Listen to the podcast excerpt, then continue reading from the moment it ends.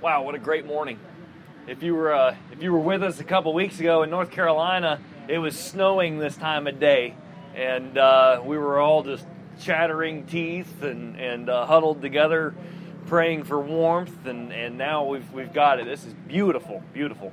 Lord, thanks a lot for today. Just thank you for the sunshine. Thanks for your creation. Thanks for the ability to come out here and race four wheelers and UTVs and even dirt bikes tomorrow. We're uh, we're grateful to be here. We're grateful to be your your um, your special creation. Would you speak to us this morning? Open our hearts to hear. Give me the words to say. Uh, may it all make sense, and uh, just draw us closer to yourself and closer to your Son Jesus. In His name, Amen. Well, this week is a um, this round, this race in particular, is a is a tough one uh, in some sense. It was actually not the physical date, but it was this round last year, 2014, and I remember exactly where I was parked. I was facing that way, and Pro Row was going that direction, and I got news that uh, two of uh, two of our racing family had been killed on their way to this race, Laz and Marianne Summers of GT Thunder, and um, I just I couldn't honestly couldn't even believe it. And uh, I remember walking over to Jeff and Tracy's trailer just saying, "Is it is it true?" And the and the look on their face that yeah, it, it's it's true. We we don't even we don't even know what to do except to just keep on going forward because that's what that's what Laz and Marianne would have wanted from us.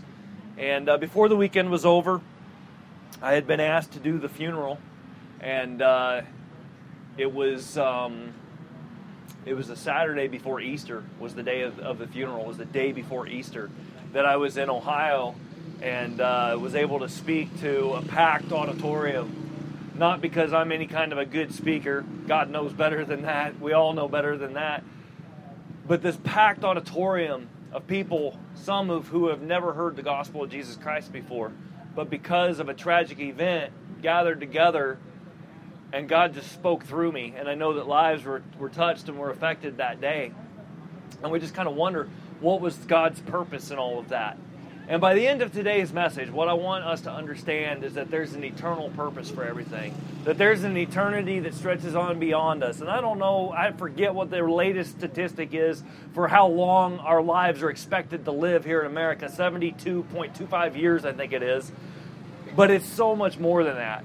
But it seems that for 72 and a half years, we spend our time praying for stuff and asking God to do things for us. And we have this mindset of God, if you would just come through for me so I could have a better motorhome. God, if you would come through for me so I could have a significant other. And these are my personal prayer requests. God, if you would come through for me so that I could have the things that I want to get through this life in a comfortable manner, kind of like what you've done for that guy over there.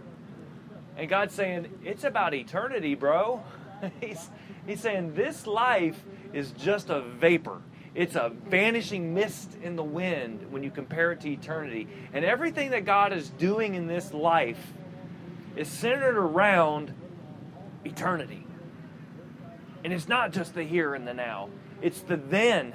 It's what's coming. And God's preparing us. He's using this time, or this right here and right now, to prepare us for that. I was um, once again, it must be that time of year, but was reminded of this in a very close and personal way uh, just just last week. Uh, again, a couple days before Easter, it was it was on Good Friday. I got a phone call from Brian O'Rourke, the guy that started Team Faith Ministry, who still runs it, is very active in it. Right now, we've got a team on Arena Cross, and uh, Arena Cross was taking a break, just like Supercross, took a break for Easter weekend, and uh, and we also have a team on watercraft racing that races jet skis and Brian had, invi- had been invited to go down to, to Tavares, Florida, to hold an Easter Sunday morning service and race jet skis. And he said, Well, you know, Arena Cross is off during that time, and GNCC is off during that time. I'll go down to Tavares and I'll hold the Easter Sunday morning service. That would be really cool for me. And so Brian, uh, he's driving on Friday, driving down to uh, to Florida, and he makes it to about Atlanta, and then my phone rings and it's Brian, and he's calling me, and he was shaken up and i could tell that immediately i could tell that there was something wrong something going on just something in his voice and he said man you need to pray you need to pray like never before jason just called me and jason uh, His name's Jason Newby. He is the father of our racer that races arena cross. Dawson Newby is our racer. He's 17 years old. He's the youngest kid that's ever qualified for an arena cross main event. And Jason is his dad. Jason's about a little bit older than me, maybe 43 or so. And uh, Jason had gone down to Texas, which is where the last race had been. Gone down to Texas, picked up our rig. You've seen our big Team Faith hauler with the stacker trailer. Was driving that from Texas back to Colorado, where home base is. Was going to work on dirt bikes and then drive it out to Spokane, Washington, which is where this weekend's arena cross is. So Jason was driving, and then I get this phone call from Brian that says, "You need to pray like never before. Jason's been involved in an accident." And I don't know details, but he's waiting on a life flight to come and get him, pick him up from the side of the road. It's like, what? Are, are you for real?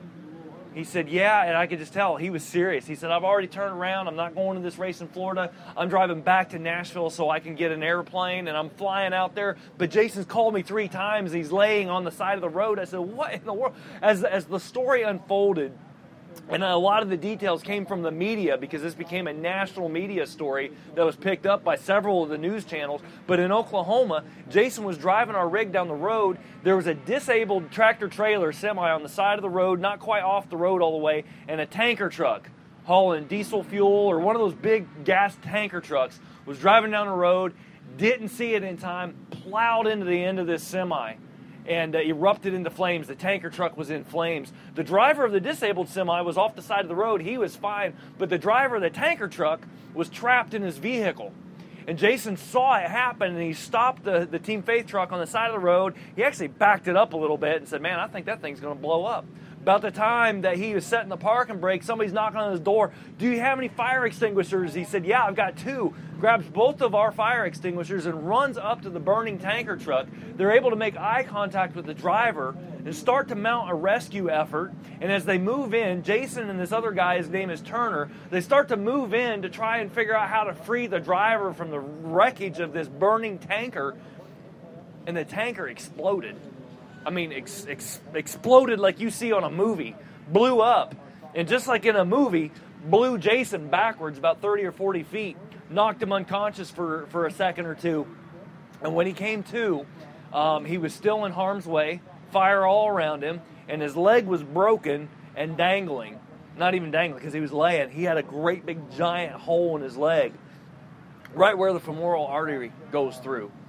Turner, the guy that had been beating on his door asking for a fire extinguisher, turns out that he was a combat medic over in Iraq and uh, had a medic kit with him and, uh, and did a, a, proper field dressing on Jason's leg, packed it full of gauze, put a compression dressing on her, put a tourniquet around his leg, and that's when Jason started. They pulled him to safety, obviously, and that's when Jason grabbed his phone, called his wife, said, Hey, I've been in an accident don't know what's going on. Called Brian, said, I've been in an accident. I'm on the side of the road. Uh, I think I'm going to lose my leg. I don't know if there's any hope for my leg at all, uh, but I'm not even sure about my life. and even related details like, I don't hear any sirens coming. It's just eerily quiet. The interstate is shut down. There is nothing happening around me, and I'm just kind of waiting on, waiting on an ambulance. And I know I'll be waiting on a helicopter if I make it that long. And Brian calls me says pray like you've never prayed before. And i did right there on the phone. I just started praying. My son was with me my nine year old son. We were working on the house together. We stopped and we just prayed god and i just felt the holy spirit jesus before he left this earth. He said i'll give you a helper. I'll give you the holy spirit. The holy spirit just within me challenged me to pray god you who raised jesus from the dead resurrected a dead man to life something only you can do. You have the power. To save jason's life and save his leg too. We don't know what we are. It, there is nothing we can do. Thousands of miles away. Can't do a thing except pray to God. And we prayed and we posted on Facebook and we had other people praying. And as the days, or as the hours unfolded, news reports started coming out, and I was able to start posting on Facebook these news clips. And uh, and Jason was life flighted to a hospital. He was put right into surgery. Not only did they save his life, but they saved his leg too expect him to make a full recovery. Guy shouldn't even be alive, and he's going to walk again. He's already walking on crutches. Two days later, they said, We're going to keep you for five days in the hospital and keep an eye on you. Next day, they said, Hey, you're doing pretty good. We're going to let you go home tomorrow. And uh, sent him on home to Colorado. And he was able to go home. He's, he's recuperating. He's still in a lot of pain, obviously, but he's going to walk again. He's walking with crutches even today. And it's a testament that God still answers prayer. That miracles still happen. I know without a doubt that this was something that God did. Only God could do this. And then we say, well, prayer works. But what about all those other times that prayer doesn't work? I don't understand it. It seems like uh, it seems like there are so many things in my life that I have prayed for, and I've not received the, the answer that I want. And uh, and so I was already for a week before this happened. I was praying about this message on prayer. because I knew it was going to be a very difficult message for me because I don't understand prayer. God, how does prayer work? Why do you answer some prayers and you don't answer other prayers?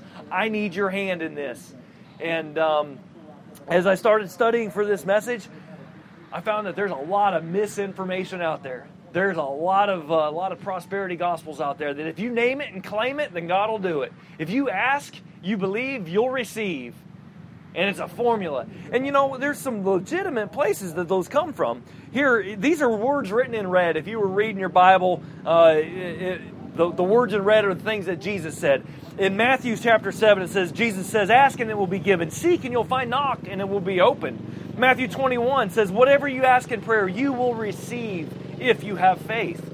Mark 11, 24, Therefore I tell you, whatever you ask in prayer, you will receive if you have faith. In John, at the end of Jesus' life, he's talking with his disciples in the upper room. He says, Whatever you ask in my name, this I will do, that the Father may be glorified in the Son. If you ask me anything in my name, I will do it. And so, therefore, we conclude our prayers in Jesus' name. Amen. Because if I ask in Jesus' name, God will do it. And we do this over and over and over, and yet there are so many unanswered prayers. 1986, a guy named Garth Brooks. You guys have heard of this. Heard of Garth Brooks, the country music singer. Garth Brooks meets uh, meets a woman and he gets married. Gets married to a girl named Sandy. Interesting story. Garth was in. They they met in college. Garth was a bartender, or not bartending. He was a bouncer at a bar she put her fist through the wall in the bar, and that's how they met.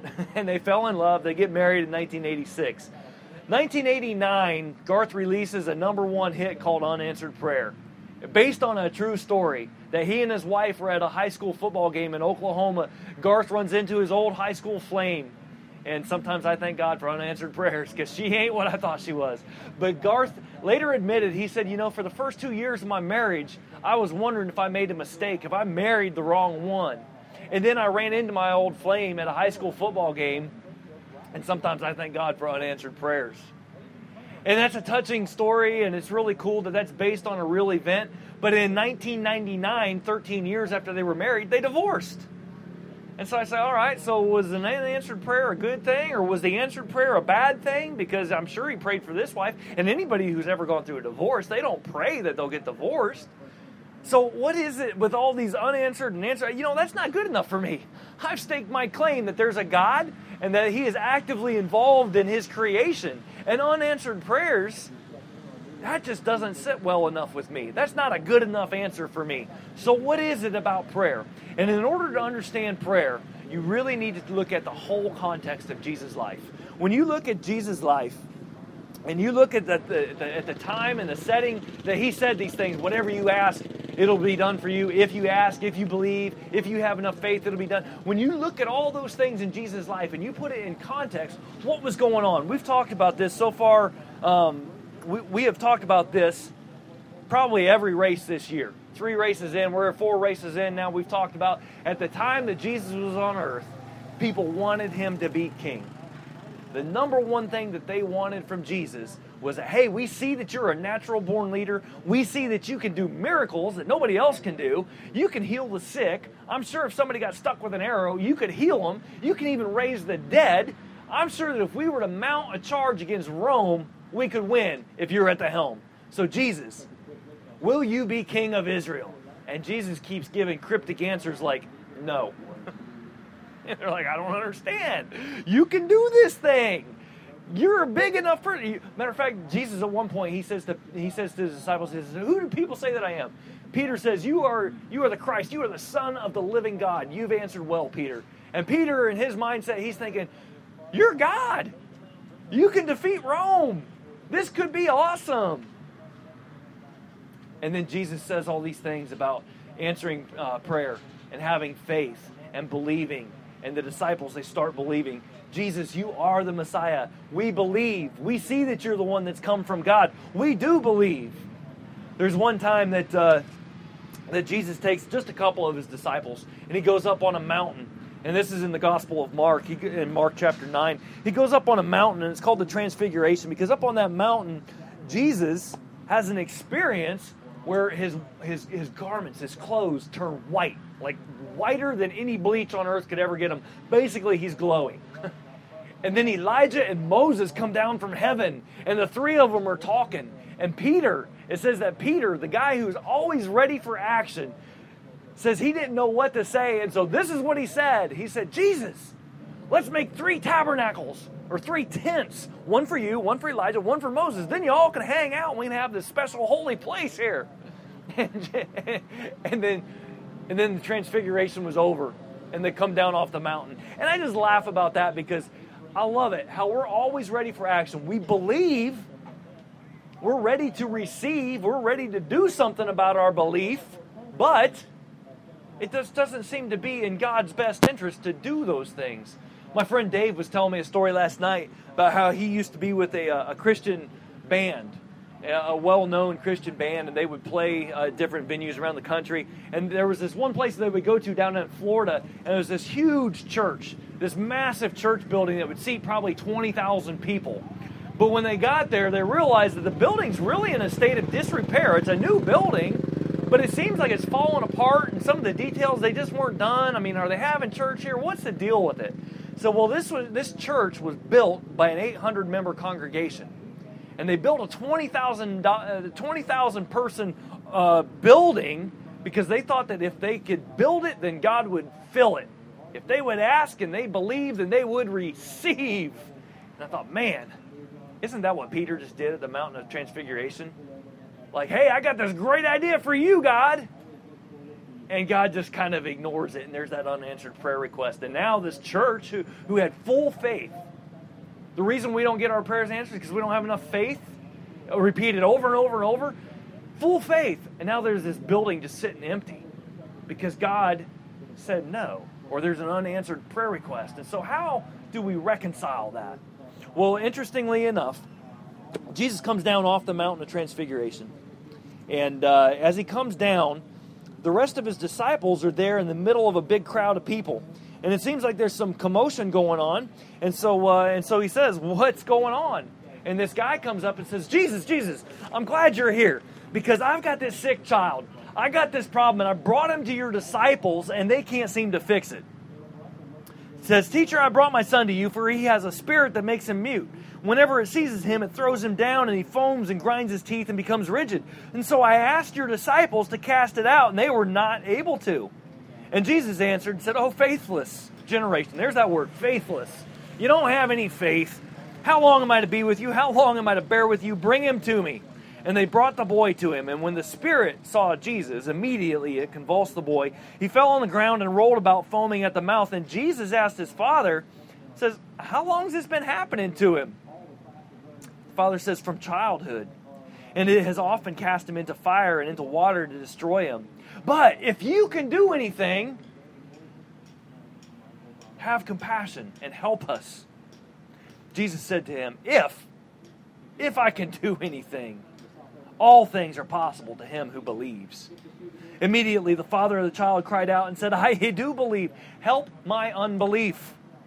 And when Jesus saw that the crowd came running together, he rebuked the unclean spirit, saying to it, You mute and deaf spirit, I command you, come out of him and never enter him again. And after crying out and convulsing him terribly, it came out, and the boy was like a corpse. And so most of the people around said, He is dead. But Jesus took him by the hand and lifted him, and he rose. And when he had entered the house, his disciples asked him privately, and they said, Why could we not cast it out? And Jesus said to them, This cannot be driven out by anything but prayer. Two things there. You guys have no faith. And then when the disciples asked privately, why couldn't we cast that demon out? We have faith. Jesus says you, this has to be taken care of by prayer. What did Jesus not do when he was casting that demon out? He didn't pray. It's interesting that Jesus had the opportunity And but we don't have any record of him saying, "Oh, oh God in heaven, have mercy on this pitiful boy and take care of this demon." No, Jesus just commanded the demon. And then he tells his disciples later on, "This kind only comes out by prayer." Keep that in the back of your mind. Last week was, uh, or two weeks ago, was Palm Sunday. We talked about the triumphal entry, how Jesus is coming into, into Jerusalem, and the people are hailing him as the King of the Jews. Like, you're the one that's going to conquer Rome. You're the one that's going to be our King. We are so ready for you to lead us into victory against Rome. Hosanna! Blessed is he who comes in the name of the Lord. The Bible records in Mark chapter 11 that uh, Jesus at that night, after the first night, he returns to Bethany. The next morning, he's coming back over and he sees a fig tree, and it's in full leaf, which means that even though it's kind of early in the season, it's got full leaf. There might be a chance to have some figs on here. I'm kind of hungry. So he goes over to the fig tree. It has no figs on it. Jesus curses the tree. May you never bear fruit ever again goes about his business in the city. The next morning, they're coming back in. They see that tree, and the disciples, they heard him curse the tree. And then Peter, he says, uh, as they passed the, as they passed the tree, Peter remembered and said to him, Rabbi, look, the fig tree that you cursed has withered. And Jesus answered them and said, Have faith in God. Sure, truly, I say to you, whoever says to this mountain, Be taken up and thrown into the sea, and does not doubt in his heart, but believes that what he says will come to pass, it will be done for him. Therefore, I tell you, whatever you ask in prayer, believe that you have received it, it will be yours. Says Peter, this minor thing about withering a tree, that ain't nothing. If you believe and you have faith, you'll be able to pray and you'll be able to tell that mountain, jump up, go take a go take a hike, jump into the sea, and it'll be done. Of course, at this time, remember the disciples are thinking, Jesus, you're going to be the king that delivers us from Rome. They go into the upper room, they have their final meal. And Jesus is telling them, I'm going to die, but I'm going to resurrect. And they're like, No, you're not going to die. You're going to conquer Rome for us, right? And Jesus is like, No. And in his final instructions, whatever you ask in my name, this I will do, that the Father may be glorified in the Son. Then Jesus dies, and he is buried, and there is no hope. Because Jesus failed to meet their expectations that he would conquer Rome, failed to meet their expectations that he would do anything for them, had all these promises. It's interesting that one of the last things that Jesus even said to his disciples is that in this world you will have trial and you will have tribulation, but take heart, I have overcome the world. And the disciples are all like, Yeah, overcome the world. And then within a matter of hours, Jesus is dead. And there's no hope. And there's nowhere to go. And then, of course, we know the story because we all went to church last week and we saw it was Easter Sunday. Jesus rose from the grave. Something that God, only God could do, God did. Rose Jesus from the grave, brought him back to life.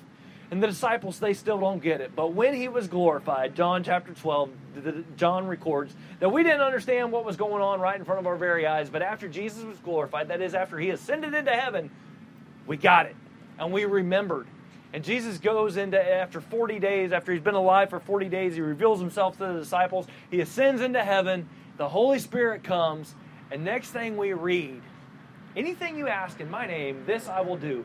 Peter, walking into the synagogue, a beggar is there saying, Help me, give me some money. Peter looks at him and says, Silver and gold have I none, but in the name of Jesus of Nazareth, arise and walk. And the man jumps up and he walks.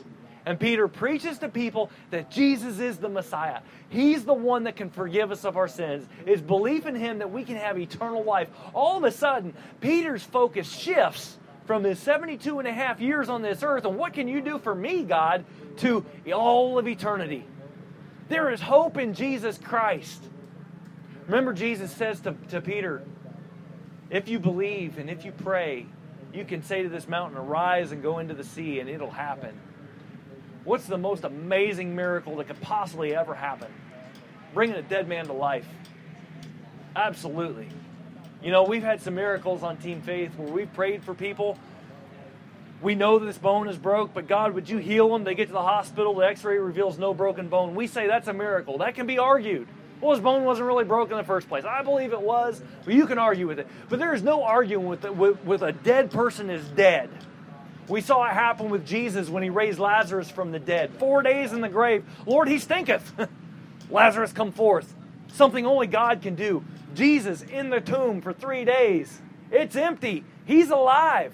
There's no arguing about that. Acts chapter 9. Peter's in the area. There's a little town, Joppa. And this woman named Tabitha, she dies. She had a profound impact on that community. She was very much loved, and she dies.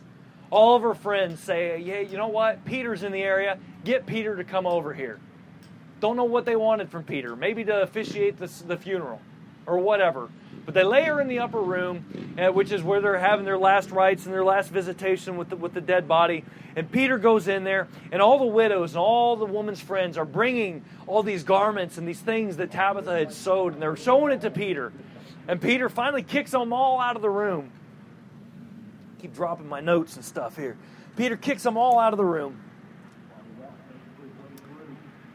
Peter put them all outside. He knelt down and he prayed, and turning to the body, he said, Tabitha, arise. And she opened her eyes, and when she saw Peter, she sat up. And he gave her his hand and raised her up. Then, calling the saints and the widows, he presented her alive. And it became known through the region, and many believed on the Lord. I love that last phrase many believed on the Lord, because that's what it's all about. God has an eternal purpose. Whether it's an answered prayer or an unanswered prayer, God has an eternal purpose in what He's doing in our lives. When Jason Newby, the tanker truck, blows up, nearly takes his leg, it's an amazing story. There's aerial footage. All the news channels picked up on it. There's this aerial footage of this wreckage, and I 35 was shut down for hours and hours, and, and, and this massive mess. And they find out that there was a guy that was mounting a rescue effort and got blown up, and he's alive, and he's in the hospital. So many different reporters and news cameras came and, and filmed the scene and got interviews with Jason. And in every single one of those interviews, Jason gave glory to God. In every single one of those interviews, they published it. And they gave glory to God. You see, when there's an answered prayer or when there's an unanswered prayer, it's for God's glory. God, why haven't you answered these prayers of my life that I've had for so long? I don't understand. God saying, I'm doing something in you. You might not know what it is, but I have an eternal purpose. And in the in the unanswered prayers in my life, I am learning to depend on God like never before. And that faith will not go unrewarded. I promise. I know it because I have faith. And it's that kind of faith that'll move a mountain. It's that faith that'll raise a dead man to life. It's that kind of faith that'll keep us coming back. It's that kind of faith that will shine our lights to people that are lost and dying and have absolutely no hope. But those of us who have Jesus Christ within us, we know that there's hope for today and we know that there's hope for tomorrow. And that's what God's doing. Lord, thank you for today. Just thank you for your word. Thank you for the stories. Just thank you that there are things that we don't understand that we have to fight with and wrestle with and depend on you for your understanding. I just pray that your word will come alive in our hearts and that, uh, that through our lives you will bring other people to yourself and expand your kingdom, the kingdom that we can't even see with our human eyes, but we know is there because you've given us your spirit. We love you. Keep these racers safe today. We'll meet again. In Jesus' name, amen. Thank you guys and have a great race today.